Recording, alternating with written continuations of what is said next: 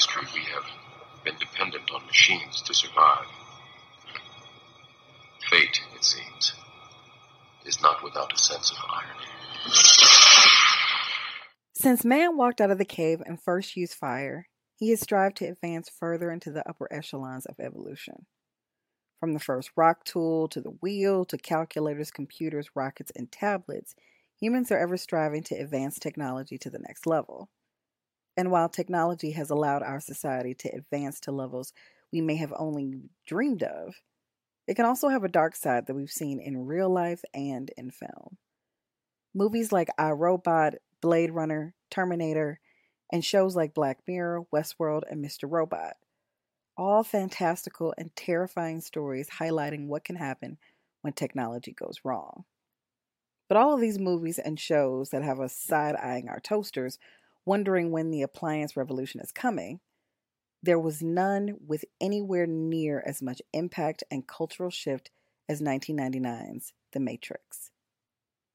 But it wasn't just the high kicks and the slow motion action.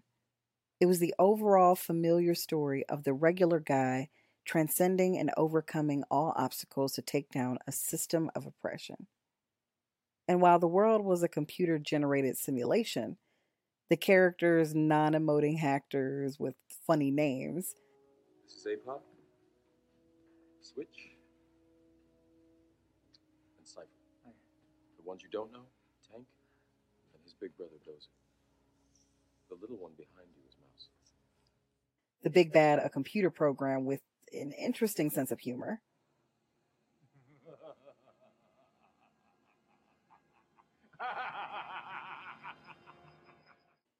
The story is still that same classical hero's journey that we've seen over and over again. It's a hobbit taking the one ring to Mount Doom. It's the high school nerd becoming a friendly neighborhood superhero. It's the little boy living under the stairs defeating a dark sorcerer.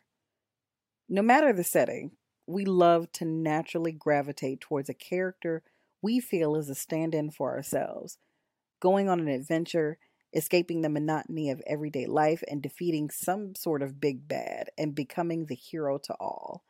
Because when they win, we win.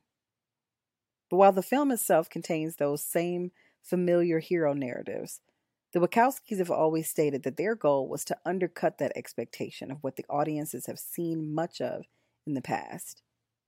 According to the Wachowskis, the story was told, and both main characters were dead, so when we saw this. Hi. Have we met? One pill makes you larger, and one pill makes you small. Time to fly. Understandably, we were like,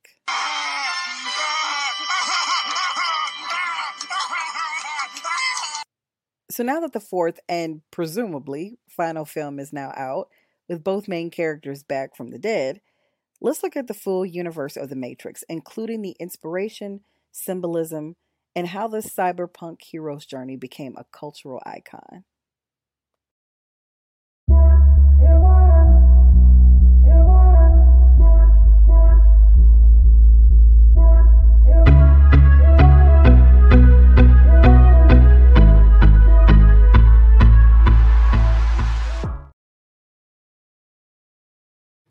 So before we look at the Matrix, we really should look at the genre that was cyberpunk.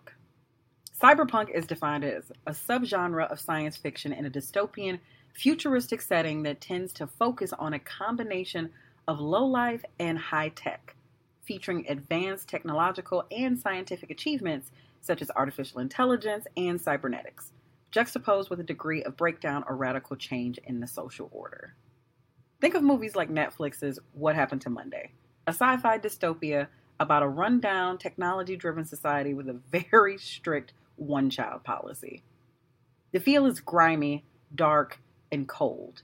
The cinematography is dark, with muted colors scored with melancholy composition to really depress you. A style that is permeated through The Matrix. This genre, based in science fiction, has deep roots but one of its most famous founding fathers include famed science fiction writer Philip K. Dick.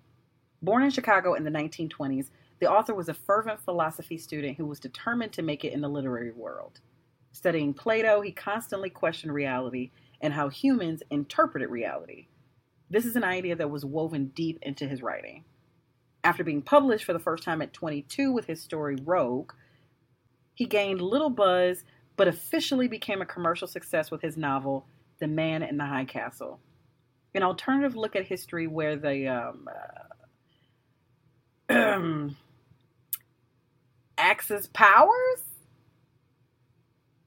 win World War II and the events that take place as a result. Even now, this groundbreaking novel serves as a direct inspiration for the television series of the same name on Amazon. His follow up novel, Do Androids Dream of Electric Sheep, was also a commercial success. It changed the genre and invited readers to think about machinery and the advancement of technology in a dark, new, and twisted way, and it served as the main inspiration for the hit science fiction movie Blade Runner. He slowly began gaining an audience and traction in his writing, publishing over 40 books and even more short stories, until his became the foundation for most of our notable works of science fiction, including Blade Runner, Minority Report, A Scanner Darkly, and The Adjustment Bureau. Philip K. Dick and his writings were masterful in intertwining philosophy, metaphysical ideologies, and dystopian themes in a universe centered in science fiction as one of the grandfathers and founding fathers of the genre.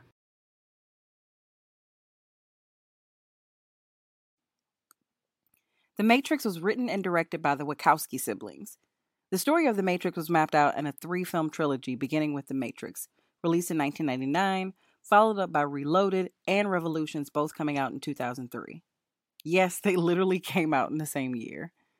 These three films told the story of humans in a dystopian world where machines have enslaved the human race and the uprising that follows. The Wachowskis also love to pepper the film in symbolism and deeper story themes, none of which is more prevalent than the theme of rebirth, each sequel holding monikers all centered around the idea. In looking for the meaning behind the film, the Wachowskis wanted to create a story where the main character will be forced to change or transform in some way, and they wanted the audience to experience that same feeling while watching. The Matrix is still the same classic hero's journey, the hero's journey that audience have craved as far back as 1871, when anthropologist Edward Burnett Tylor began observing common patterns and study of hero myth narratives across cultures. But the Matrix franchise was designed specifically to undermine the hero's journey. I watched uh, Revolutions this afternoon, Hmm. preparing for this because I. How was it? It's still great, but it's to me. I mean, the relationship people have with that picture, I think, is speaks to their interest in the first movie and not to what your movie was actually saying. And when Neo is resurrected and he has a big cross come out of his chest, essentially in light, it's very powerful, but yet I don't feel like it's a Christian moment.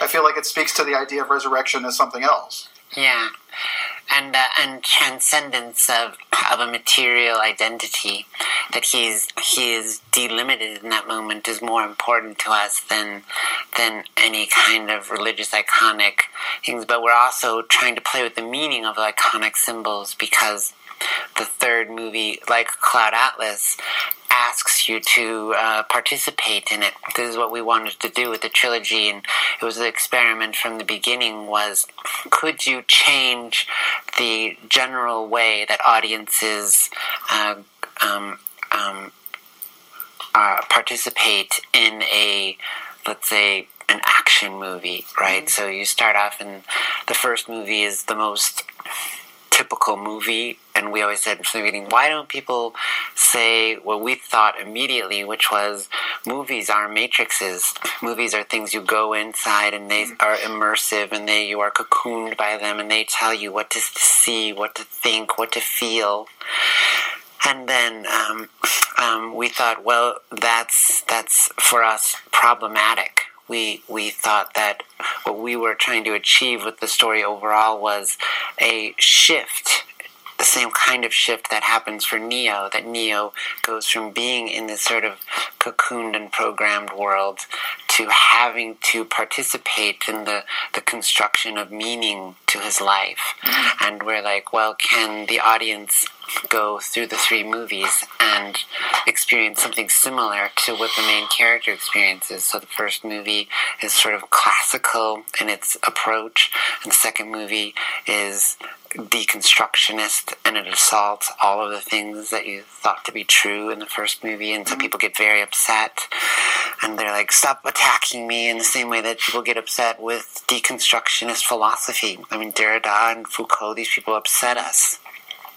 And then the third movie is the most ambiguous because it asks you to actually participate in the construction of meaning, which is what most religious um, the essence, the elementary particle, mm-hmm. requires you to participate in the construction of meaning. So, how would adding a fourth film to the franchise even work? Enter the rebirth theme. Since the first sequel, each one of the Matrix films have all revolved around some idea of return or recycling of a narrative.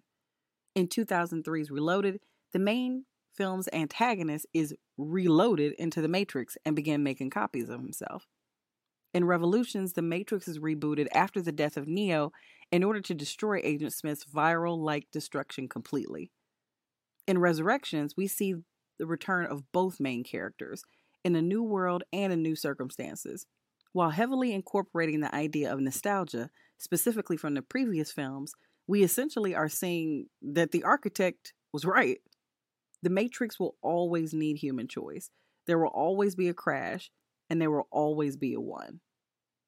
Your life is the sum of a remainder of an unbalanced equation inherent to the programming of the Matrix. You are the eventuality of an anomaly which, despite my sincerest efforts, I have been unable to eliminate from what is otherwise a harmony of mathematical precision.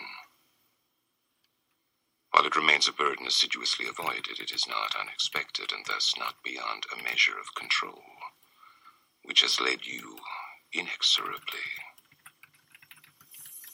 here.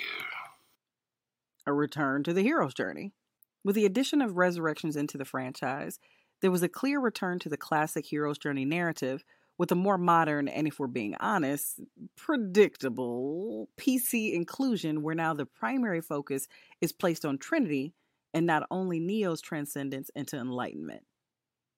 What I learned and realized from the Matrix film and all of its symbolism is that while we love to see reboots and remakes of the classic films and media that we know when we were young in order to relive the joy and introduce to the next generation, these types of stories are always met with mixed emotions. 50% nostalgia, and 50% tired of lack of Hollywood originality. But the Matrix is a more smoky area of a new way to tell the same story that we've seen over and over. Think about Clueless, which is a modern day interpretation of Jane Austen's Emma, or Cruel Intentions, which is a modern day retelling of the 1782 French novel Dangerous Liaisons, or The Lion King, which, if you didn't know, is Shakespeare's Hamlet with singing warthogs. The Matrix takes on a broader story of format, an updated rebirth of the hero's journey itself. To understand the flow of the film and how it fits into that age old narrative structure of the hero's journey, let's look at all 12 steps for writing a classic hero story. The format for writing the hero's journey is broken down into three initial sections, and those sections are divided into certain beats that we can identify in many, if not most films that we see, just like The Matrix. Let's look at how the format fits within the world of the Matrix, and for time's sake, we're only going to focus on the first film. In the departure part of the narrative, the hero lives in the ordinary world and receives a call to go on an adventure. The hero is reluctant to follow the call, but is helped by a mentor figure. The initiation section begins when the hero then traversing the threshold to an unknown or special world where he faces tasks or trials, either alone or with the assistance of others. The hero eventually reaches the innermost cave, or the central crisis of their adventure, where they must undergo the ordeal, where they overcome the main obstacle or enemy, undergoing apotheosis, and gaining their reward or treasure or elixir. The hero must then return to the ordinary world with his reward. They may be pursued by the guardians of the special world, or they may be reluctant to return and may be rescued or forced to return by intervention from the outside. In the return section, the hero again traverses the threshold between the worlds, returning to the ordinary world with the treasure or elixir that they gained, which they may now use for the benefit of their fellow man. The hero himself is transformed by the adventure and gains wisdom or spiritual power over both worlds. The Matrix fits perfectly into the classic hero's journey structure, and that's why we love it so much. No matter the background or the world building or the big bad, we recognize the rise of a champion no matter the setting, and because we're all secretly wanting to be saved from something, or maybe going through our own version of a hero's journey, we tend to unconsciously be drawn to these stories, even in real life. Movies like Rocky, The Lord of the Rings, Game of Thrones, The Goonies, Avengers, Mulan, Django Unchained, Shrek, Harry Potter, The Matrix resonates because we love to see a character win.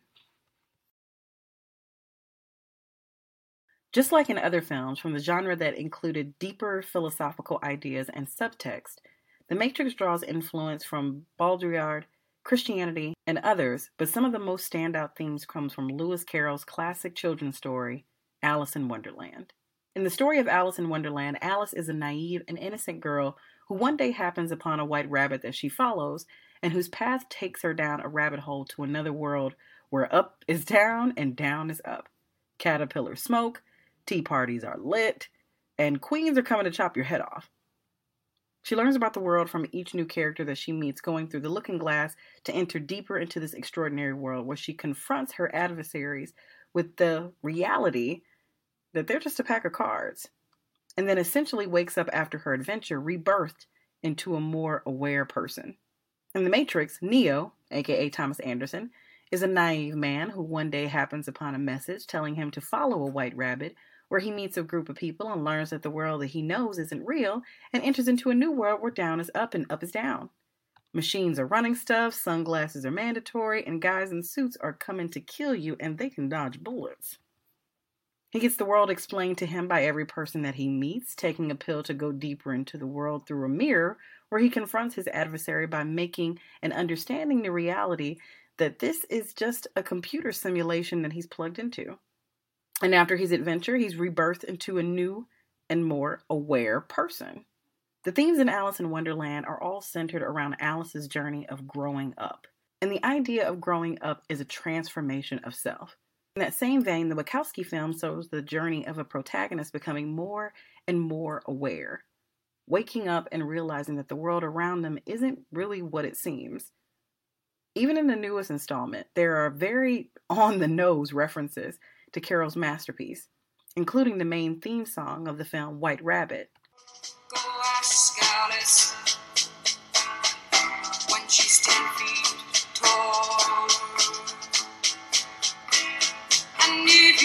go chasing rabbits and you know you're going to fall, tell 'em all. Resurrections being another trip down the rabbit hole for both the audience and the characters. In the film, there is a literal sense of Neo being born, and throughout his journey, we see him grow more and more into the Matrix until he becomes one with it. Alice in Wonderland themes of growing up are all throughout the Matrix, including the White Rabbit, which symbolizes a spark of curiosity for both Alice and Neo that sends them on a journey down the literal rabbit hole. Morpheus, much like the Cheshire Cat, serves as an informed guide through this new world, which is like a dream. And a dream is very much like a simulation. Even the main conflicts are similar. In Alice in Wonderland, Alice must face the Queen's guards. After going back and forth, she defeats them by confronting them with the reality that they're just a pack of cards. This understanding removes her childlike goggles and perspective as she begins her journey from childhood into adolescence and then adulthood. For Neo, the same conflict exists with understanding the rules of the Matrix. Neo is constantly reminded that the world is not real, knowledge that has changed his perspective so that he can change the world around him.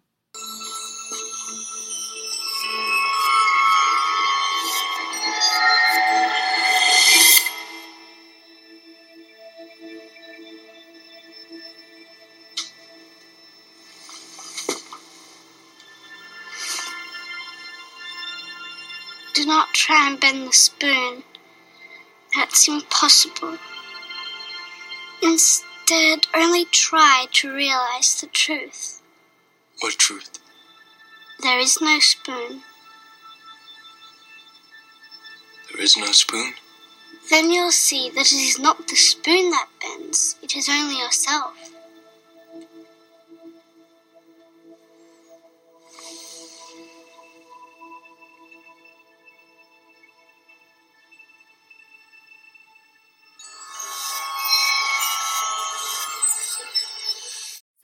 Of the simulation and the simulated world around him, Neo was then able to face the guards of the Matrix, aka the agents, confronting them with their own reality, that they're just part of a computer program simulation, and effectively modifying their code, transforming himself.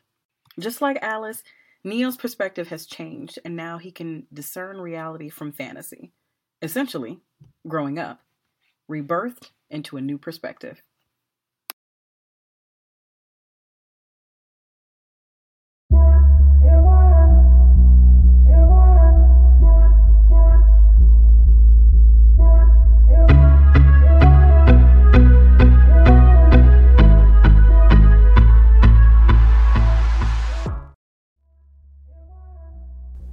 I hope you enjoyed this episode of the breakdown on the themes, symbolism, inspiration, and influence of the Matrix.